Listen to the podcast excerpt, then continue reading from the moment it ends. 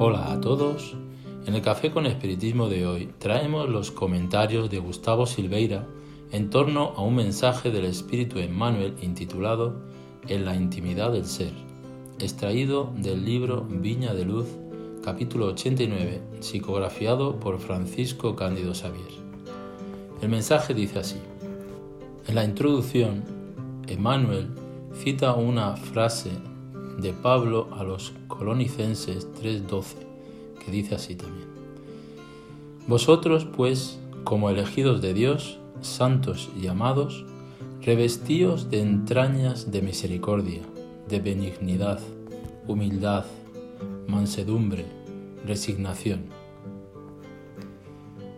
Y a continuación, Emmanuel dice, Indudablemente no basta con apreciar los sentimientos sublimes que inspira el cristianismo.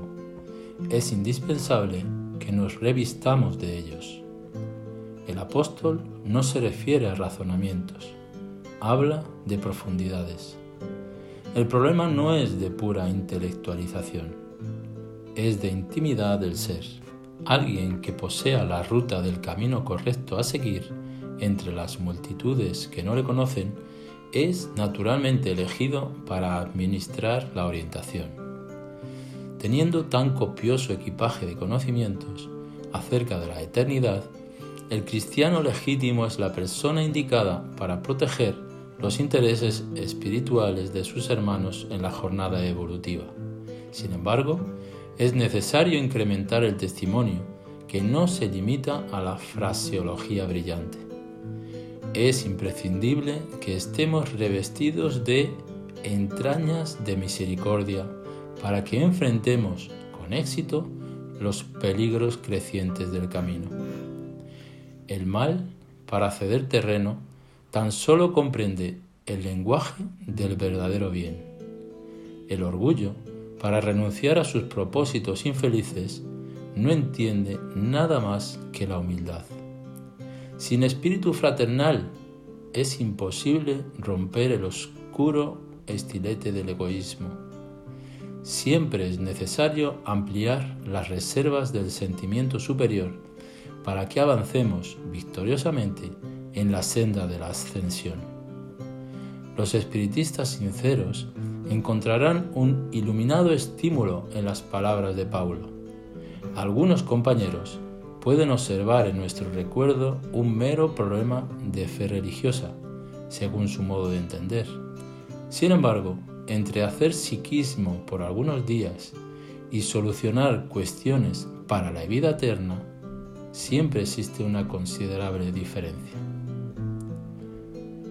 En este mensaje, el benefactor Emmanuel enfatiza algo que ya ha dicho en otros diferentes mensajes y que refiere el máximo de nuestra atención.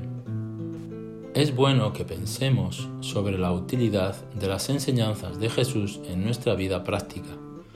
Responder a algunas cuestiones puede ayudar en este proceso.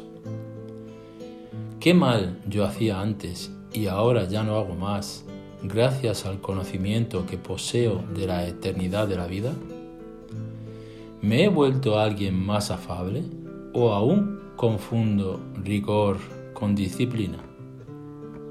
Las palabras de Jesús me auxilian a señalar menos los errores de los otros y buscar corregir los míos.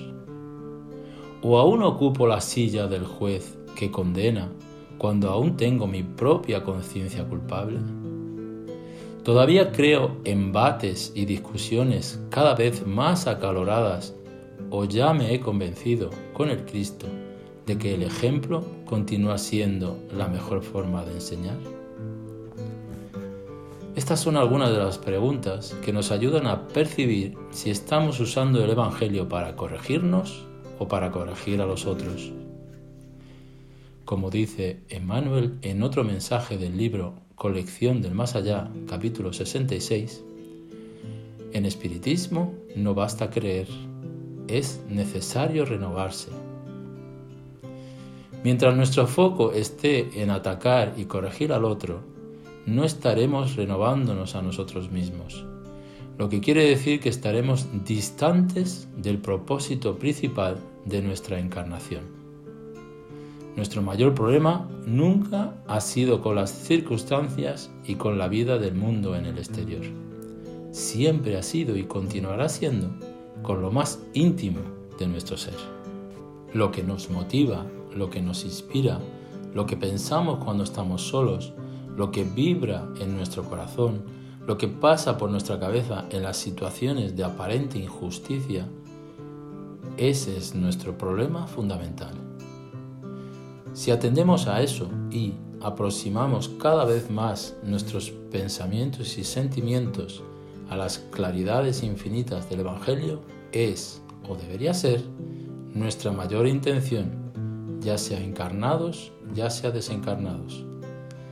Finalmente, como concluye Manuel, el problema no es tan solo de fe religiosa, sino de solucionar cuestiones de la vida eterna. Mucha paz y hasta el próximo episodio de Café con Espiritismo.